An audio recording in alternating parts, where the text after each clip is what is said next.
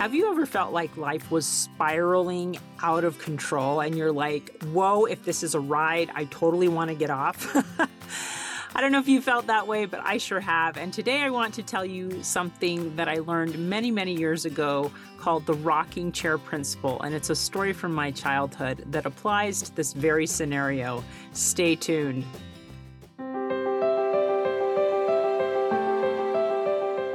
Welcome to Stories of Hope in Hard Times, the show that explores how people endure and even thrive in difficult times, all with God's help. I'm your host, Tamara K. Anderson. Join me on a journey to find inspiring stories of hope and wisdom learned in life's hardest moments. Hello and welcome to the Stories of Hope in Hard Times podcast. I'm your host, Tamara K. Anderson. And on today's Tamara's Takeaway, I want to take you back into my early childhood to a lesson that I learned with a rocking chair. Now, let me set the stage for you here. When I was eight years old, my family moved to Argentina, and I had three younger sisters at the time, and we were kind of stair stepped every two years. And um, I was eight, my next sister was six, then four, then two. And because we were new in Argentina and didn't speak Spanish, us sisters ended up hanging out with each other a whole, whole bunch. And so we played together every day. We fought every once in a while too. I mean, we were not perfect by any means. So, one of the days that we were off using creative play, we went into my parents' bedroom and they had a rocking chair in there. Because because my mom loved to rock us and read us stories and stuff like that. And so what we decided to do is we decided we were going to create a roller coaster ride with this rocking chair. And let me share with you what this looked like. So we got one of my dad's belts and we strapped our youngest sister in to the mm. rocking chair and and we put that belt around her waist and made sure she was tied into the rocking chair because you know you have to have seatbelts on when you go on roller coasters, right? And to make it even more fun, we decided to take a few of my mom's scarves and we tied her arms down to the armrests of the rocking chair so that she was like pretty much immobilized. So, thing mm. around the waist, arms strapped down. I think we even might have had something around her chest. I mean, she was not going anywhere. And then to make the roller coaster ride fun, you know, we would lean the chair back like she was going up the hill and wiggle it a little bit like like a roller coaster would. And then we would tip the chair clear forward and you're going down the hill and the other three of us are just working that rocking chair shaking it back and forth leaning it back tipping it all the way forward till her face is like five inches from the ground i mean it was the wildest, bestest roller coaster ride inside a bedroom you could have ever had. And it was awesome. And so once we had taken care of the youngest of my sisters, it was time for the four year old to climb in. And so we did the same process with her. We strapped her in with the belt, cinched her arms down, and away we went, tipping the rocking chair backward, shaking it around, giving her the bestest roller coaster ride in the whole wide world. Okay. And this is how we played. well, you can see where this is going. Next was my six year old sister's turn, and we did the same thing with her. Strapped her in, cinched her arms down, roller coastered her as the rocking chair just rocked back and forth and back and forth and side to side. And I mean, it was fun. Now, I was the oldest, and so it was my turn. And I was a little bit apprehensive is probably the best word about climbing in that rocking chair because I knew that I was the biggest and the strongest. And I wasn't sure if my sisters could carry my weight as they tipped the rocking chair back and forth. But my sisters were persistent and they convinced me to get in the chair.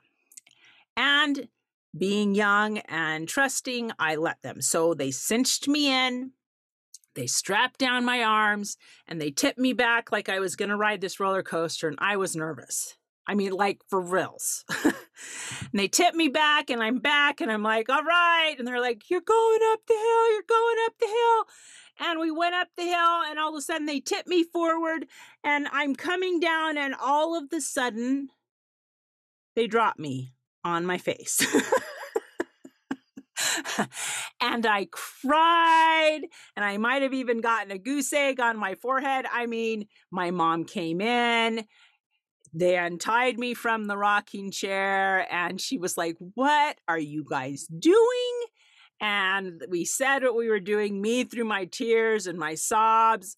And she banned us from using the rocking chair as a roller coaster because obviously it's not a safe activity. well, it was until they couldn't support my weight, right? but I learned something very interesting that day, and it is this the choices we make have consequences.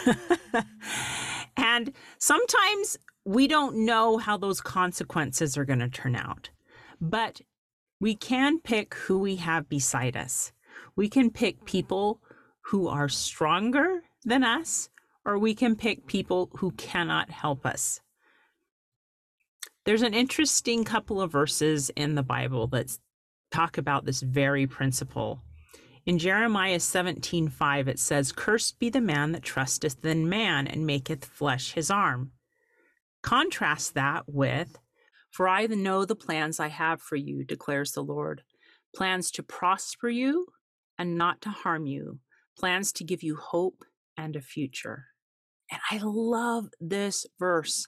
I've had so many people come on this podcast and share this verse that they had to learn to trust God when life detours took them totally in unexpected places, took them to cancer diagnosis, to children passing away, to paralysis, to like my son being diagnosed with autism, actually, two of them. These are things that we're not expecting. So we can choose to trust in the arm of flesh, which is going to fail us. We're going to get dropped on our face. or we can choose to trust in God. And ultimately, the choice is up to us. We can choose, as it says in Joshua, choose you this day whom ye will serve. I know that my life sure hasn't gone as I would I've planned. And I'm sure yours hasn't either. And it's scary to lean back in that rocking chair of life and let him take control because it is hard because you don't know where you're going. God, He can see the end from the beginning, and He can make all things work for our good. Recently, one of my children received uh, an interesting diagnosis, and it was kind of the culmination. They'd been struggling with some health challenges for a while. And finally, we got something back that kind of tied all the symptoms they were having together and I'm like, "Oh, it's good to know," but at the same time it's hard to swallow a diagnosis that they'll probably struggle with the rest of their life. And after a few tears were shed, um, I remember that I was struggling with the diagnosis as well. And um, I met with a friend of mine who's a life coach, and and she talked me through a meditation where I was giving Jesus Christ my burden and it, uh, it was just this heavy weight kind of on my chest and i remember picturing just giving that burden to my savior. And um and then she said what did he tell you? And i listened for what jesus would tell me as he took that burden and one of the things that he told me was that he would take care of my child that this diagnosis would be a learning experience for them. And um, as a mom, that kind of eased my soul a little bit, but at the same time, it doesn't change the fact that they have a diagnosis, right? Um, and so at times like those, it's good to know that God is there and He's got this and that He will be with them as they go through life and the, these struggles. And the same goes for you or me that when we hit a rough patch and we feel we've been dropped on our face, we need to trust that God is getting us to a place where He sees that things will turn out for our good. I could never have imagined that my son being diagnosed with autism would lead me to eventually write a book and start a podcast. And this is not the path I would have chosen for my life. But I've had to learn to let go and let God. When I was thinking about this rocking chair principle, um, a couple of weeks ago, I ended up writing about the story in my journal and detailing this humorous incident with my sisters. Well, I guess it's humorous to look back on now. It sure wasn't then. but um, here's what I wrote in my journal. As I've been pondering this story, I've realized Heavenly Father is trying to teach me this rocking chair principle again in a different way. I feel like I've been on a wild ride the last little bit and I'm trying to control it push it the way I think it's supposed to go. But what God is saying is let go. Let me take over. I've got you. And I'm both trustworthy and strong enough to guide you on your wild ride. I won't let you fall. Let go. And then I ask God, what am I holding on to that I need to let go of? And He gave me an amazing answer he gave me an answer that I wasn't expecting, and he kind of broadened my perspective on the way I was looking at a problem in my life and just said, This is how you need to change your perspective. And it made me kind of open my eyes and go, Oh, I get it now. And so if you are feeling like life is rocking out of control a little bit or a lot, you have a choice. Who will you choose to be with you in that ride? Will you choose to rely on the arm of flesh? Or will you choose to rely on God who knows where even wild rides can take you? He knows how to turn those crazy parts of life into something good and to help something good come from it. I invite you to let go. Let God take control and then ask him that same question that I asked him What am I holding on to that I need to let go of? How can I let go truly and let you guide me on my path? And then wait and listen and see what he inspires you to let go of. See if he broadens your perspective a little bit. If he tells you you need to do something or perhaps not do something, or to just trust that even though this isn't the path you want to be on, that He will guide you. He has plans to prosper you and not harm you, as it says in Jeremiah. Trust Him and don't be afraid. Hope on, my friends. Hey guys, have you started thinking about Mother's Day yet? Every Mother's Day, I am looking for a card or something, a gift to give my mom, my sisters, my friends. And it's hard for me to sometimes find those gifts. And so today, I'm so excited to tell you about this booklet, The Mother's Might. It's a perfect, simple, inexpensive gift you can give your friends, your family, your sisters, anyone that you want to share this story with and it will be meaningful. It's not just a little piece of candy that they eat and forget. It's something they can read over and over again because so often we, as women, feel alone and overwhelmed and burdened, and like there's so many things weighing upon our shoulders.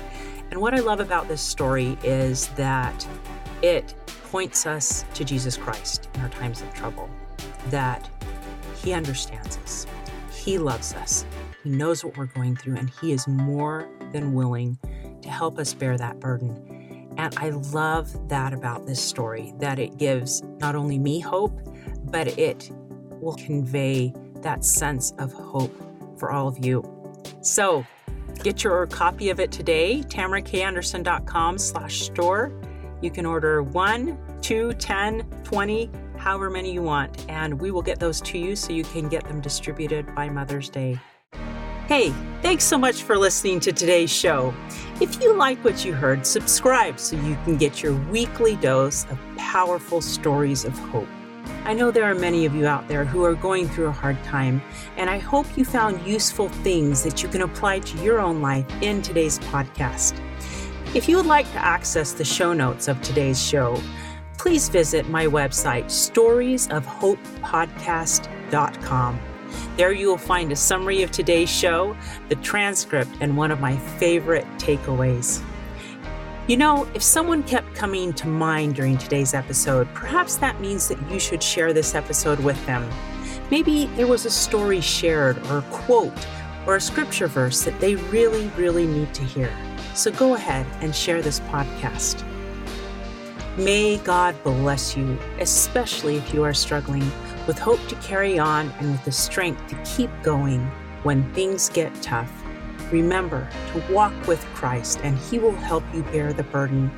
And above all else, remember, God loves you